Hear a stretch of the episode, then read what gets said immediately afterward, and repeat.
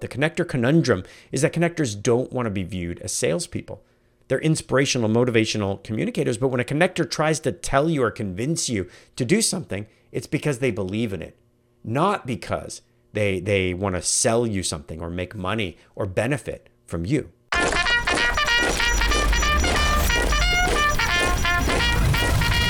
This is the Military Sherpa Podcast.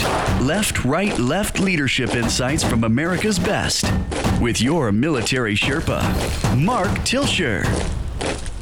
What's up, everyone? Today we are continuing our What Are They Asking series where we dig into the questions that people on the other side of us are often thinking, but that we may not be thinking ourselves. But before we do, just remember that this podcast is available on all major platforms. But if you could do me a favor today and just drop us a review on Apple Podcasts, it means the world to us. Your reviews help boost engagement and they get us in front of more listeners. And so just go out to Apple Podcasts and leave a fair review one star, five stars any review is appreciated. So just go out there, take care of that. Uh, otherwise, let's jump in. So today we're continuing the What Are They Asking series, and we're focusing on the connector voice.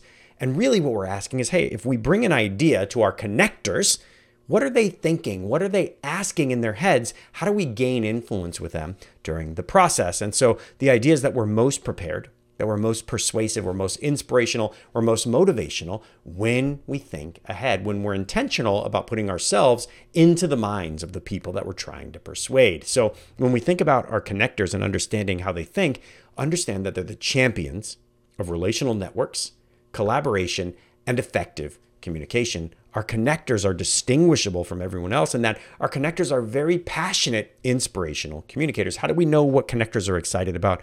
Easy they tell you.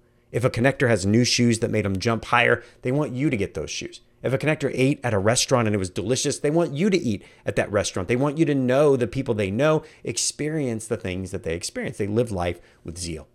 Our connectors have a source for virtually everything. If the muffler falls off on your car, they have a friend that can help you with that. You need help with your finances, you need help with, with cleaning your house. Connectors know someone everywhere. And they're not just strategic relationships or resources, connectors truly love or truly know and friend or befriend all of the people in their network. Last, our connectors struggle to experience critical feedback. For our connectors, they find it difficult to separate work and, and, and play and life. And so when they have an idea or they, they have a project they've been working on, they stick it right over their heart. And when we poke holes in their project or their idea, it can often feel to them like we're poking holes directly in them. And so when we think about our connectors, when we're giving a presentation or trying to persuade an audience, there are three questions primarily that they're asking.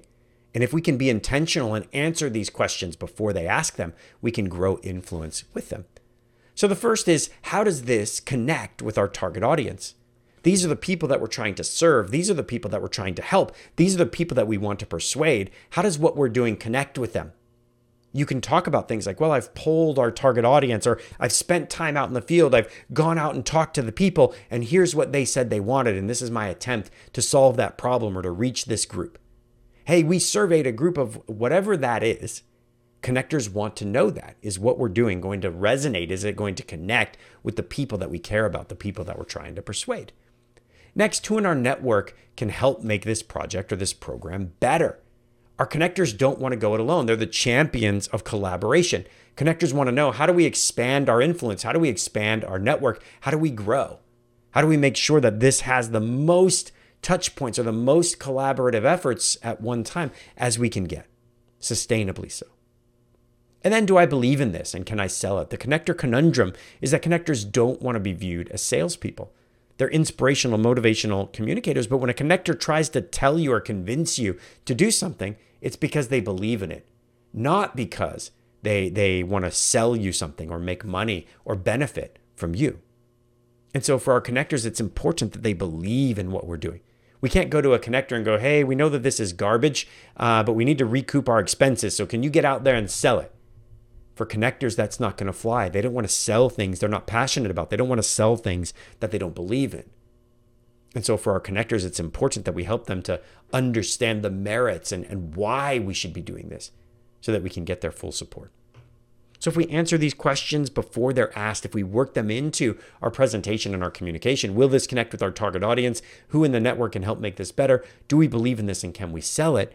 If we can answer those questions, we'll expand our influence with connectors and unlock access to their expansive, robust network of people all over the world.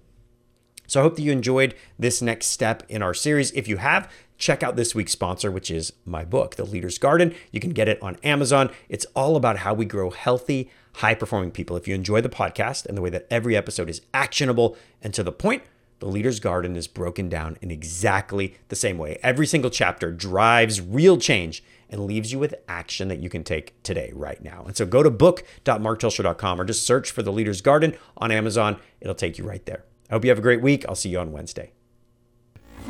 Thanks for listening to the Military Sherpa Podcast with Mark Tilscher.